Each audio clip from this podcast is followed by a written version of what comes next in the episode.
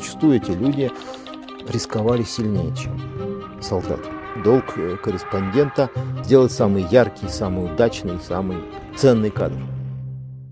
Добрый день, уважаемые слушатели. С вами вновь подкаст Главного архивного управления города Москвы «Голоса Победы». Его ведущие Татьяна Булавкина и Михаил Маруков. Сегодня мы хотели бы затронуть очень кратко тему, по которой в аудиотеке главархива записей не нашлось. Но, тем не менее, тема с точки зрения ее обеспеченности архивным материалом очень интересная, важная и выразительная. Поговорить мы сегодня хотели о тех, кто донес до нас одни из самых ярких свидетельств о Великой Отечественной, Второй мировой войнах, о военных фотографах. В фондах глав архива Москвы не сохранилось практически воспоминаний, тем более в аудиоформате военных фотографов, фотокорреспондентов, работавших на фронтах Великой Отечественной войны. Но, к счастью, сохранилось и в немалом количестве их военное творческое наследие. Сотни, тысячи фотографий, сделанных на фронтах Великой Отечественной войны, на заводах и фабриках советского тыла, партизанских отрядах на оккупированной территории, на дорогах европейских и азиатских государств, по которым прошли советские солдаты в своей освободительной миссии. Поэтому сегодня мы будем отсылать наших уважаемых слушателей, желающих визуализировать те впечатления, которые они получат, к нашему телеграм-каналу и в первую очередь, наверное, к виртуальному сайту, музею, созданному и поддерживающемуся главархивом Москвы «Москва с заботой об истории». На этой интернет-странице опубликовано, выложено довольно много тех фотографий, тех авторов, о которых мы будем говорить. И надеемся, что такой формат нашей работы позволит нашим слушателям и получить интересную, может быть, для них информацию о самих людях и воочию увидеть те снимки, те кадры, благодаря которым эти фотокорреспонденты считаются мастерами военной фотографии, классиками военной фотографии мирового уровня. В нашем телеграм-канале мы обязательно опубликуем некоторые наиболее яркие из хранявшихся в главархиве военных фотографий и ссылки на альбомы с произведениями тех военных фотографов, о которых будем говорить. Да, Михаил, мне хотелось бы добавить, что военные корреспонденты, военные фотографы прошли всю войну начиная с 22 июня 1941 года до 9 мая 1945 года, до долгожданного Дня Победы. И даже дальше, до сентября 1945 года, когда, выражаясь словами известной песни «На Тихом океане свой закончили поход» до последних дней Второй мировой войны, не только Великой Отечественной. За четыре года Великой Отечественной войны кинооператоры, и фотокорреспонденты прошли тысячи километров, сняли сотни тысяч фотоснимков, миллионы метров кинопленки. Кто-то даже подсчитал, что на пленке было снято а, одна треть дня каждого дня войны. Это очень большая цифра, если особенно иметь в виду специфику профессии военных корреспондентов и вообще э, особенности истории военной фотографии в Советском Союзе. Давайте не будем забывать тот факт, что в СССР действовали достаточно строгие цензурные, военно-цензурные ограничения на распространение информации, тем более на фотосъемку. Военнослужащим категорически ведение фотосъемки запрещалось, и фототехника отовсюду из войск, ну, естественно, помимо, например, подразделений воздушной там, или наземной фоторазведки, изымалось. Как, Михаил, я не поняла. То есть военнослужащие не могли снимать? Да, не могли.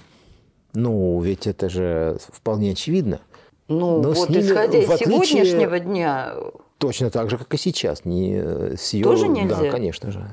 Фотосъемка запрещена. Что они не могут снимать? Ну, в столовой, во время спортивных э, мероприятий. В, в Красной Армии не могли лично военнослужащих. В вермахте ситуация была другая. В вермахте командование разрешало военнослужащим иметь фотоаппарат. Ну, в общем-то, это было и очевидно, потому что Герман... Германии людей, знакомых с фотоделом, с фототехникой, было гораздо больше. Очень многие из них брали на войну свои фотоаппараты и снимали их. В общем-то, именно поэтому в, военной, в истории военной фотографии так, например, обильно даже иногда сверхизобильно представлены картины военной повседневности армии вер, вермахта, соответственно, и наших некоторых западных союзников.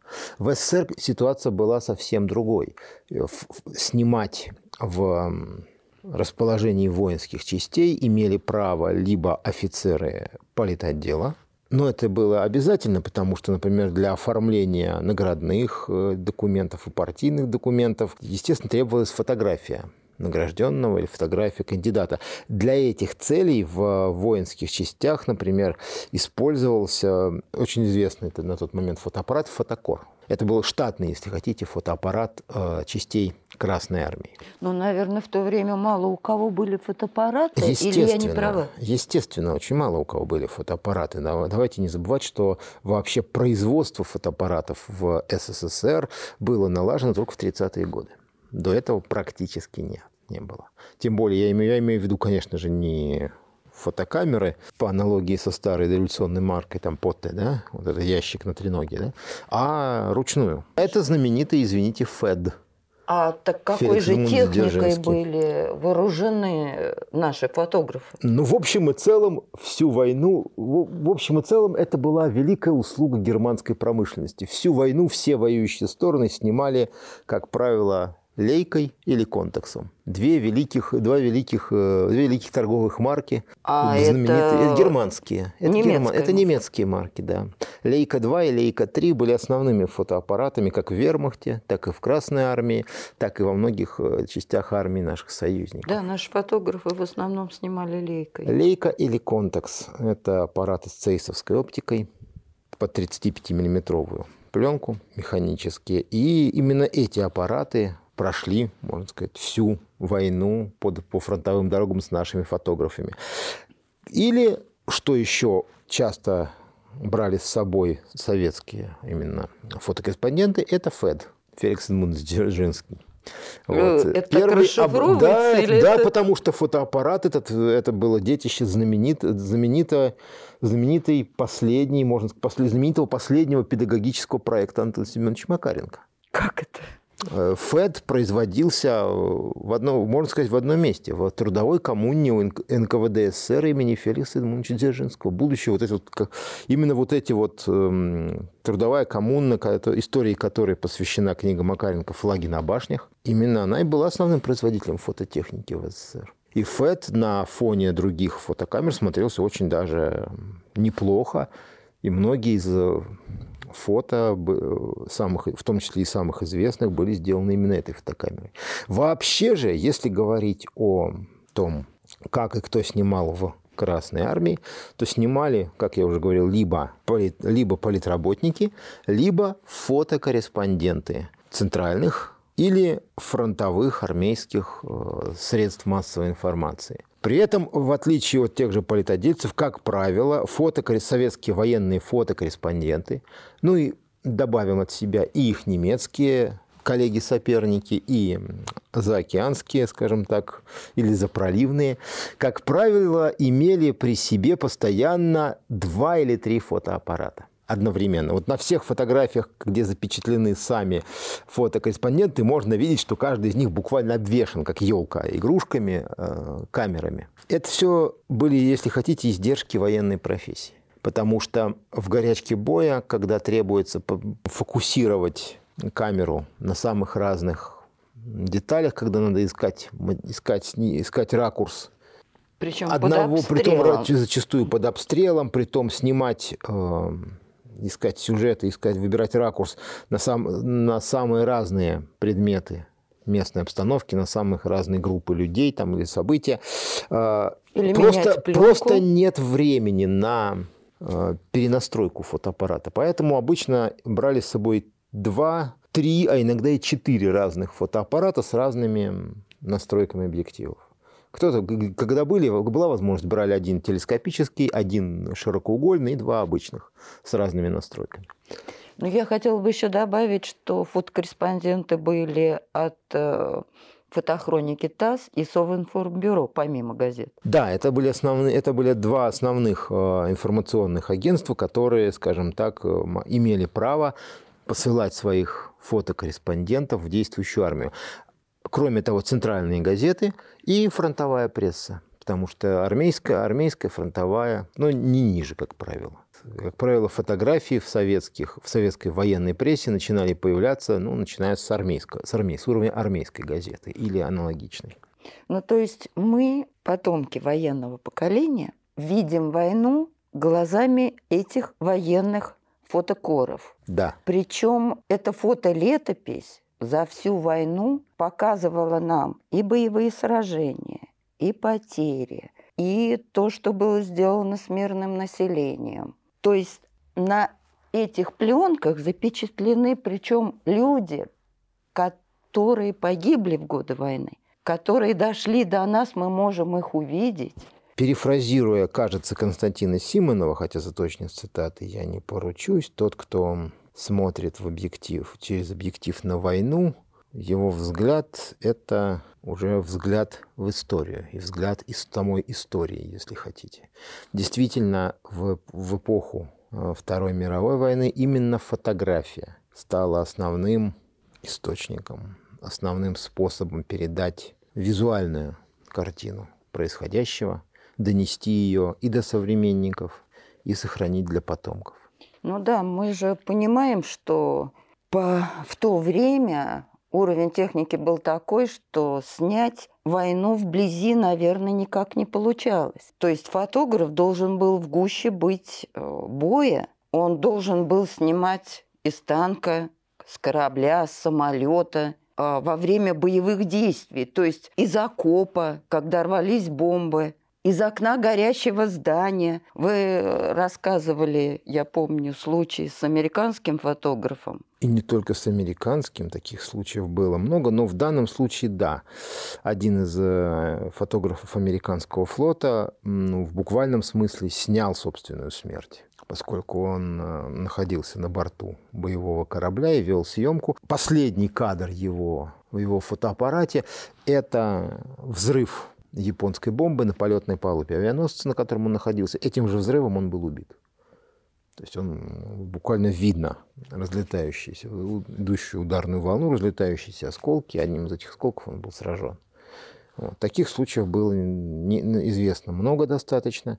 Вот. Ну и даже когда смерть проходила мимо, конечно же, военные корреспонденты рисковали во многом больше многих других работников те, кто принимали участие средств массовой информации, скажем военные. так, да, даже, даже принимавших участие, потому что для своего кадра он должен был подобраться к, опас... подняться. Под... подобраться к опасности очень близко. Для современных наших слушателей, может быть, известна э, фотография, ставшая одним из символов Великой Отечественной войны.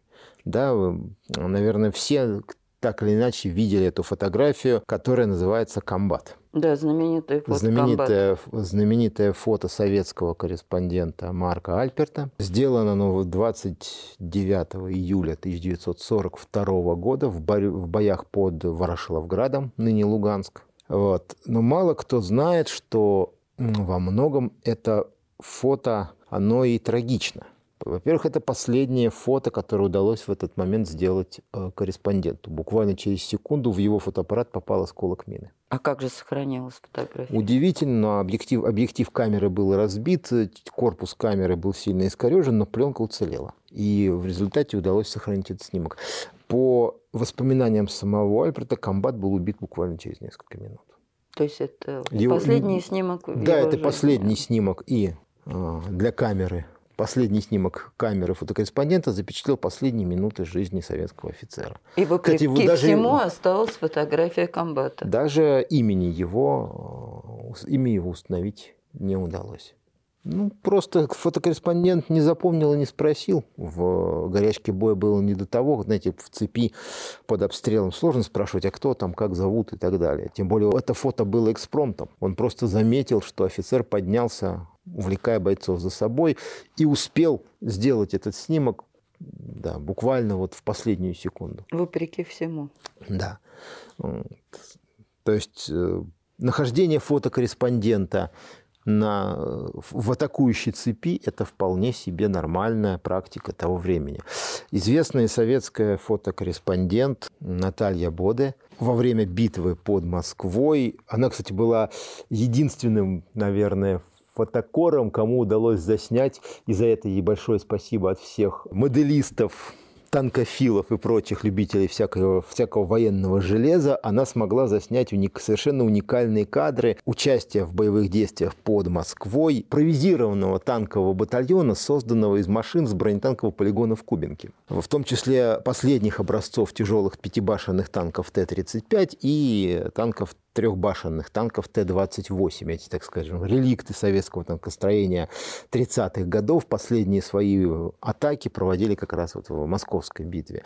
Так вот, э, ей э, не оказалось зазорным вести съемку прямо с брони этих машин идущих в атаку. Во время боя? Во время или... боя. Во время боя.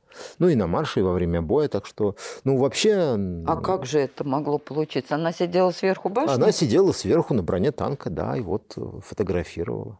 А сколько ей лет было на тот момент? На тот момент, ну, где-то 27, кажется, или 28. Она да, бесстрашная Она 1914 года рождения. Вот. Ну, кстати, один из ее коллег запечатлел ее во время уже боев за Будапешт в 1945 году. И знаете, это тоже такое... И такое... тоже верхом на танке? Нет, на, на какой-то уличной баррикаде. Вот представьте ну, себе да, совет, советский... Да, с, с... Притом она была настолько э, поглощена отыскиванием что-то в видоискатель своей камеры, что он, по-моему, даже не заметил, что ее снимают. Вот. И такой, я бы сказал, даже слегка игривый у нее был вид. А, поскольку она так подняла ногу, чтобы было так еще виднее, согнув ее в колени. Вот. А сама в это время лежала на какой-то баррикаде и очень тщательно что-то выискивала видоискатель. Да, верхом на баррикаде. Вот. Верхом на баррикаде. Но притом учтите, что это были бои за Будапешт. Это одно из самых жестоких э, вообще-то сражений конечного этапа Великой Отечественной войны. И там обстановка тоже была. То есть э, известные советские фотограф, военный фотограф Роберт Диамент, который известен, наверное, тем, что всю войну был преданным летописцем, фотолетописцем боевой работы Северного флота. И им оставил для нас уникальные фото, зарисовки боевой работы Северного флота, боевой работы наших союзников, встреч северных операций по проводке северных конвоев.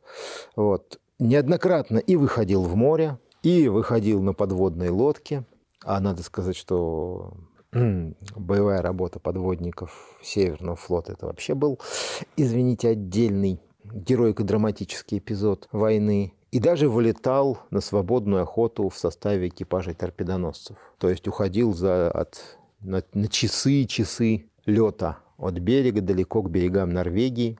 В общем, ситуацию, когда если что-то пойдет не так, то, скорее всего, никто не узнает, где могила твоя.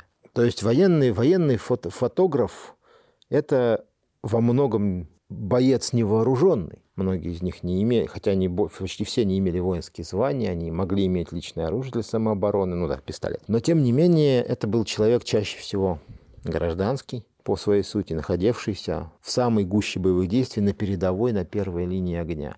И очень часто рисковавший не меньше, а иногда и больше, чем непосредственно участники боевых действий. Михаил, мне хотелось бы вспомнить слова Константина Симонова. Когда я, писатель, думаю о фотокорреспондентах на войне, я думаю о том, как трудна эта профессия. Мы можем написать потом. Нам не обязательно писать тогда. Они не могут снять потом. Они могут снять только тогда, в тот момент, ту атаку, которую они видят то, что осталось на пленке, это и есть их память о войне. И это уже стало памятью человечества. Угу. А есть цифры, э, сколько фотокорреспондентов принимало участие в боевых действиях, вели фотосъемку? Точных таких данных нет. Потому что, я еще раз говорю, что для советских СМИ это порядка нескольких сотен человек. Для Германии, для союзников это гораздо больше, это тысячи людей. И вообще говорить о численности тут довольно сложно, потому что, к сожалению или к счастью, в отличие от, собственно говоря, военных операций, здесь решало не количество. Бог, он, конечно, на стороне больших батальонов, но небольших батальонов фотографов. Зачастую мы обязаны самым пронзительным, ярким снимком о войне работе одного человека. Редко, когда там большего коллектива, там пяти-десяти. Ну, достаточно вспомнить ну, еще раз, несколько, еще несколько раз просто вспомню наших союзников и противников. Два случая. Как известно, фактически самые яркие фотографии с высадки американских союзных войск в Нормандии сделаны одним человеком. Да, это был Роберт Каппа, но так, выяснил, так вышло, что он оказался единственным представителем прессы, который снимал эту десантную операцию. Снимал ее из передовых рядов, с, пер, с первого эшелона десантных судов. Именно ему мы обязаны потрясающе красивыми и драматичными вот этими кадрами, которые... Вот. Ну, если вспомнить наших противников в той войне, и, кстати, о риске, э, которому подвергались часто военные фотографы, я думаю, многие из наших слушателей так или иначе в каком-нибудь виде видели известный а, западно-германский фильм известного западно-германского режиссера, уже ныне, к сожалению, покойного Вольфганга Петерсона «Подводная лодка» «Ю-бот». Но мало кто помнит, что в основе этой киноистории лежит реальная документальный, фактически документальный репортаж, художественно-документальная книга Лотера Гюнтера Бухайма. Но еще меньше народу, наверное, знает, что Лотер Гюнтер Бухайм в том походе У-96 находился на ее борту в качестве военного корреспондента. Там, например, есть э, совершенно потрясающие кадры, когда подводная лодка, когда встречаются две немецких подводных лодки фактически в бушующем Атлантическом океане. Там их, наверное, очень ценят э, любители красивой операторской работы, но много, мало кто знает, что это эпизод документальный. Лотер Гюнтер Бухайм снимал на палубе У-96 вот этот самый момент, встречу действительно с двух э, немецких подводных лодок в 11-бальный шторм. То есть фотография похожа на картину? Это, фото, это фактически вот в кино обыграны просто фото, ряд фотоснимков военного корреспондента, который совершенно, в общем-то, его никто к этому не обязывал, находился на верхней, на верхней палубе субмарины в 11-бальный шторм. А что такое? И очень рисковал. Он запредельно рисковал. Он рисковал так, как не рисковал, наверное, ни один экип... член экипажа этой лодки в данном случае поскольку он, поскольку он не мог пристегнуться нормально, и он был вынужден менять точку съемки, чтобы поймать э, более, наиболее удачный ракурс. А что это такое, в, извините, когда волна проходит над подводной лодкой так, что закрывает даже ее перископ, и в этот момент в центральном посту глубиномер показывает глубину 10 метров. А как же он смог удержать? Вот тем, вот тем не менее. Это как раз о, то, о некоторых, некоторой специфике работы военных корреспондентов. Зачастую эти люди рисковали сильнее, чем солдаты. Потому что долг солдата – это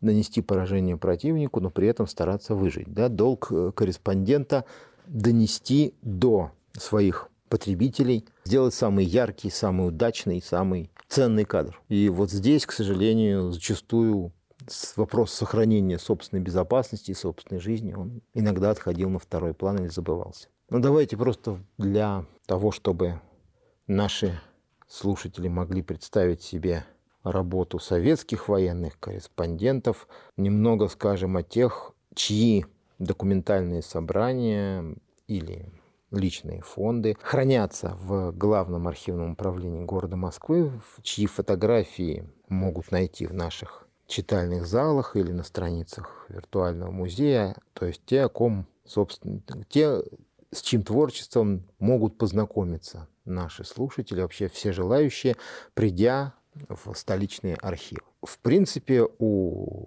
глав, глав архива очень неплохая коллекция работ, очень неплохая подборка фондов крупных советских фотографов. В том числе и тех, и тех кто начинал еще в 20-е 30-е годы, те, кто закладывал можно сказать, славу советской фотографии, и тех, кто раскрылся чуть позже. Те, кто, для кого война стала, можно сказать, звездным часом в их карьере и в их работе. Да, среди них мне хотелось бы отметить одного из очень известных фотокорреспондентов ТАСС и практически единственного советского фотокорреспондента, который снимал Великую Отечественную войну все 1418 дней. Больше таких примеров нет. Судьба Халдея очень интересна. Евгений Халдей? Евгений Халдей, да. А я обратила внимание на то, что у него не было специального образования. Он закончил семилетку, учился на слесаря. А как же он так делал такие кадры? Откуда такой профессионализм? Причем его знаменитое фото «Знамя Победы» над Рейхстагом, оно вошло во все учебники истории. Причем очень интересная история этого снимка. Устанавливают флаг на крыше Рейхстага. Евгений Халдей подготовился, сумел уговорить портного сшить три знамени из красных скатертей. И одна из этих скатертей была водружена на крыше Рейхстага. Да, этот снимок датирован 2 мая уже 1945 года. А, конечно же, непосредственно водружение знамени Победы, вернее, многочисленных знамен Победы над Рейхстагом заснять было технически очень проблематично, поскольку это все-таки ну, в суматохе боя в здании найти хороший ракурс. При но этом остаться живым было сложно. Закончены. Рейхстаг уже был взят, но завершить вот эту эпопею красивым, выгодным, ярким и запоминающимся снимком, ну почему нет, это очень большая творческая удача. А, кстати, тот же самый Евгений Халдей ведь продолжил свою военную серию. Ведь он снимал не только Великую Отечественную, он снимал и последние аккорды Второй мировой войны. Да, здесь же получается, что его фотографии служили документальными доказательствами на Нюрнбергском процессе. Затем, как да. это фотографии Затем, и да. документальные свидетельства. Ну, вы знаете, фотография имеет преимущество именно изначально, если хотите, документальности, особенно если это не постановочное фото, сделанное оперативно в репортажном режиме по горячим следам или в процессе событий. То есть здесь уже и к тому же фотография, как любое визуальное произведение, обладает преимуществом тем преимуществом, что оно очень яркое, вызывает очень яркие эмоциональные воздействия. Это такое доказательство, которое не оставит равнодушным даже самого пристрастного судью, скажем так. Но мы можем вспомнить, что тот же, Евгений, тот же самый Евгений Халдей делал очень много таких фотографий. Я просто хотел сказать до того, как мы заговорили о Нюрнбергском процессе, что он же снимал выдружение советского флага еще в одной, в одной точке земного шара. Где? Помимо Берлина. Ну, еще и над Порт-Артуром. Над Порт-Артуром? Да. Его известный снимок, э, когда советские морские десантники выдружают советский, на этот раз военно-морской, правда, флаг, на верках стар, старых, на старых еще верках крепости Порт-Артур. Нет, я знаю, что он э, фотографировал выдружение флага в Новороссийске, в Керчи, в Севастополе, ну, ну в Порт-Артуре. Да, в Порт-Артуре тоже. Это только, и это, скажем так, только один. Потом, потом он действительно, кстати, он действительно снимал и союзников, и снимал Нюрнбергский процесс. Он там был одним из немногих советских фото фотографов, которые работали. И плюс его фото были документальными свидетельствами на Нюрнбергском да. процессе. Так же, как и фото многих других советских фотокорреспондентов и фотографов. Ну, например, в Главном архивном управлении э, хранится, лич, имеется личный фонд одного из классиков советской фотографии, Бориса Всеволодовича Игнатовича. В годы войны он был фотокором фронтовой печати и снимал, ну, в основном на центральном участке Советско-Германского фронта, на Калининском фронте. Довольно большую серию сделал в 1943 году из партизанских отрядов Калининской области, что работал из-за линии фронта. Кстати, Борис Игнатович – это еще и один из классиков к тому времени уже советской фотографии, из тех, кто, чье имя было очень известным, поскольку он, можно сказать, э, соратник и соавтор Родченко. К тому времени он уже был, уже мог считаться классиком. А вот еще один фотограф с той же фамилией. Фото Бориса Игнатовича, я думаю, наши слушатели смогут увидеть по ссылкам, которые мы разместим в телеграм-канале и на страницах сайта музея, тем более, что Главархив когда-то выпускал и книгу о Борисе, книгу-альбом о творчестве Бориса Игнатовича. Но в годы войны во многих журналах и в газетах публиковались фото Игнатовича, в том числе серия фото об освобождении концентрационного лагеря Аушвиц-Биркенау. Да? И некоторых других еще, некоторые другие фото о зверствах нацистов. Мало кто знает, что эти фото делал не Борис Игнатович. Это фото сделала его сестра. Она вместе с ним? Да. Ольга Всеволодовна Игнатович тоже была военным фотокорреспондентом.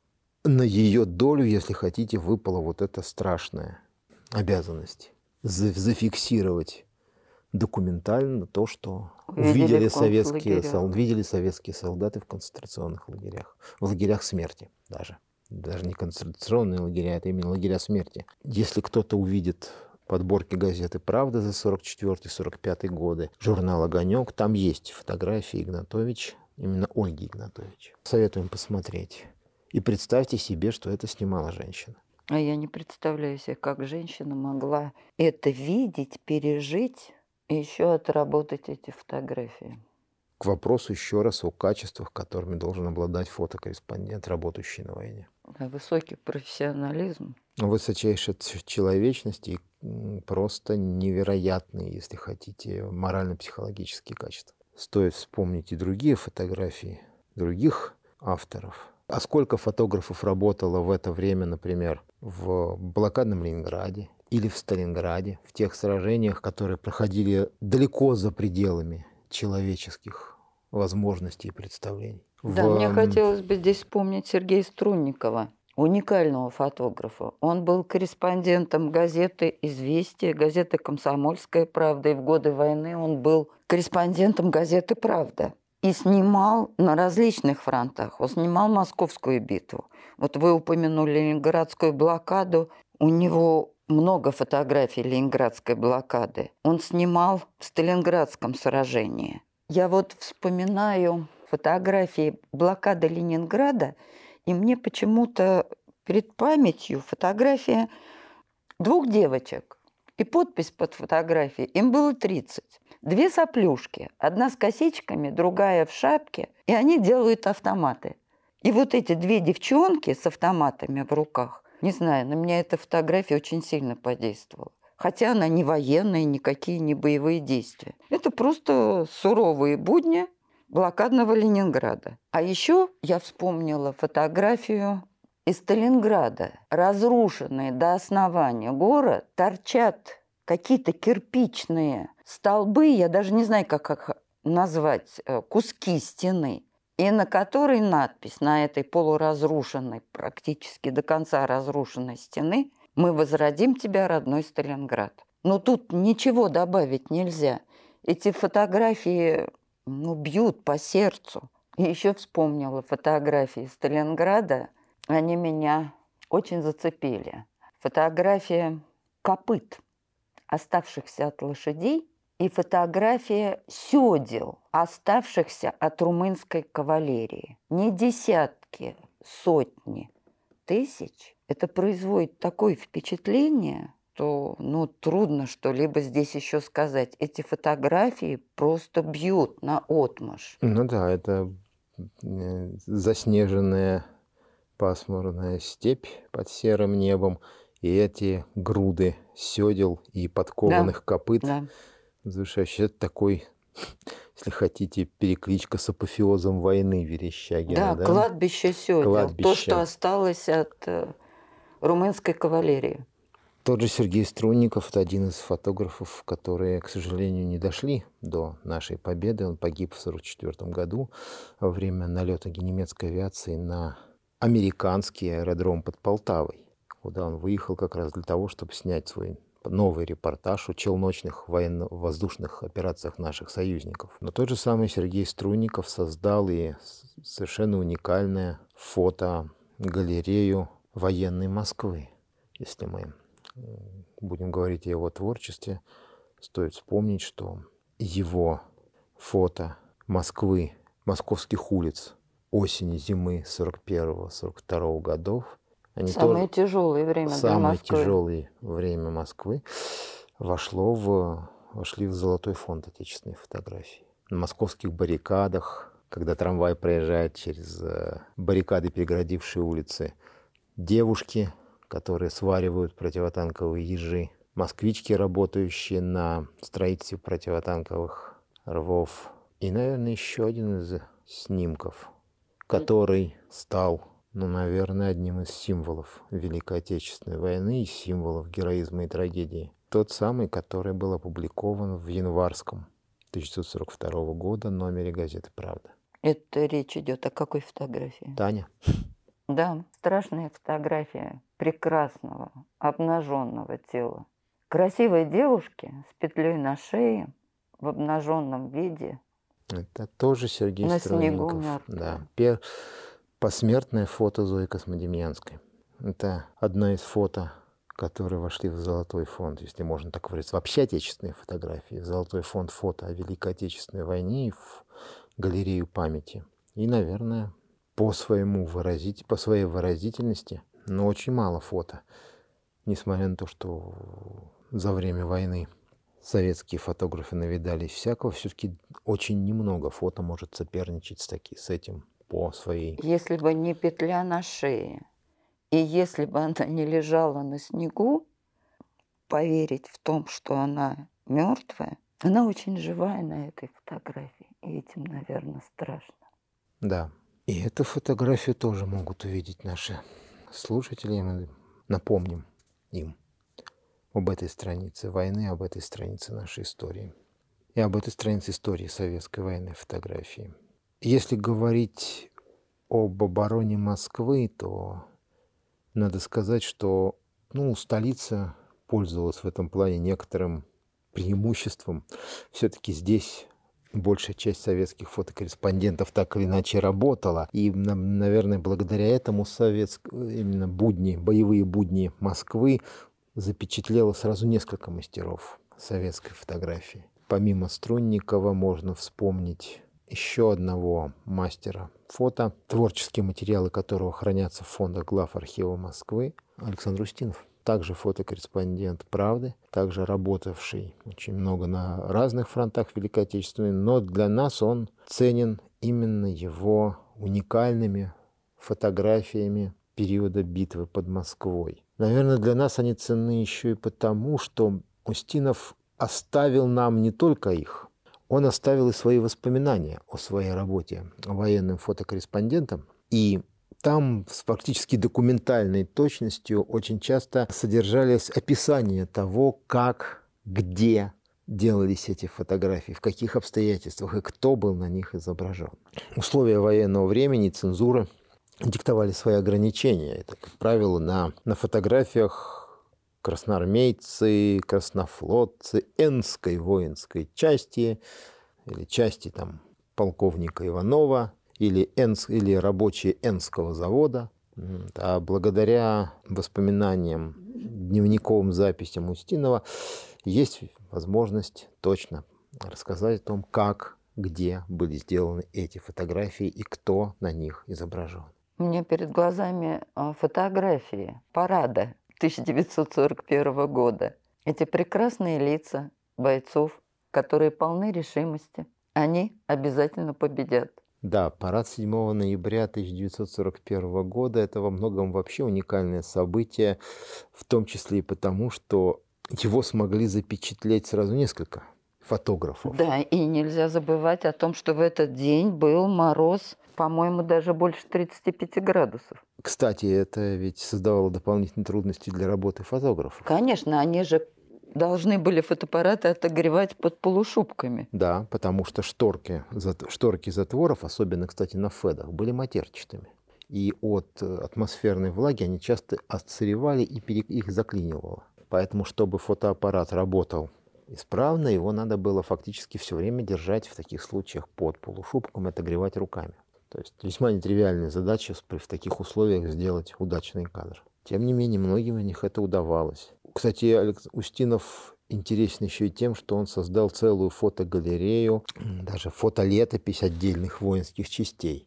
Наверное, не было более преданного летописца у 120-го истребительного авиационного полка ПВО Москвы, поскольку в этой, эту воинскую часть фотограф запечатлел сразу на нескольких этапах ее истории. Он, создал, он приезжал в полк, наверное, раза три, если судить по его воспоминаниям. А, осенью 41 года, зимой 41-42 годов и зимой-весной 42 года, когда полк уже стал гвардейским. И именно его камера запечатлела и защитников московского неба. Кстати, очень интересно, ведь э, в 1944 году, как мы помним, на экраны страны вышел фильм «Небо Москвы» как раз о боевых, боевой работе летчиков ПВО. Так вот, некоторые сцены там смонтированы с фотографией Устинова. И он же запечатлел клятву гвардейцев, то есть церемонию принятия воинами полка, присяги и гвардейского знамени. То есть благодаря Устинову мы имеем фотографии воздушных боевых будней. Да, мы имеем Летчиков, фотографии... защищавших Москву. Да, мы имеем фотографии защитников московского неба, подробности их боевой работы и, скажем, боево, их боевого, итога их боевой работы. Кстати, это одна из первых фотографий именно авиационных частей, которые гвардейской авиационной части, и потом она повторялась почти во всех изданиях, посвященных советским военно-воздушным силам в годы Великой Отечественной войны. Да, мне вообще э, хотелось бы обратиться к нашим слушателям, что в Московском архиве хранятся фото, документы таких прекрасных, известных фотокорреспондентов, как Сергей Струнников, Макс Альперт, Борис Игнатович, Анатолий Гаранин, Евгений Халдей, Яков Халип, Борис Вдовенко, Александр Устинов, Давид Минскер – Борис Ярославцев, Марк Редькин, Михаил Трахман. Конечно, всех военных корреспондентов, внесших свой вклад в документальное отражение событий, невозможно перечислить. Причем многие из них, как мы уже говорили, участвовали в боевых действиях наравне с солдатами. Много фотокорреспондентов погибло в годы Великой Отечественной войны. Они делали свою работу под огнем противника. Но, тем не менее, все эти снимки, снятые военными корреспондентами, в кровавой суматохе войны получались по-настоящему проникновенными, незабываемыми. Это наша фото-летопись Великой Отечественной войны. Да, те, кто дадут себе труд зайти на страницы виртуального архива музея «Москва с заботой об истории», те, кто посетят наш телеграм-канал, те, кто пожелают зайти после этого, может быть, и в реале, скажем так, в читальные залы московских архивов, смогут увидеть самые яркие, наверное, проникновенные фото этих мастеров советской фотографии. Галерею работников тыловых заводов и фабрик, созданные Устиновым, Ярославцевым. Фотолетопись зверств нацистов, созданную Минскером. Том Халипом, Халдеем. И Халипом, Халдеем. Рассказы о боевых действиях, созданные Вдовенко и Гараниным. Не надо забывать, что фотография последнего «Смерть солдата» тоже считается одной из вершин военного фоторепортажа практически наравне с известной аналогичной фотографией Роберта Капы, еще, сделан еще во время войны в Испании. Там на фото солдат, которого взрывной волной развернуло да. перед э, оператором. То есть он уже убит, но он еще идет в атаку. Да, это очень трагический момент и очень редко попадающий на фото. Но тем не менее очень яркий, эмоционально окрашенный.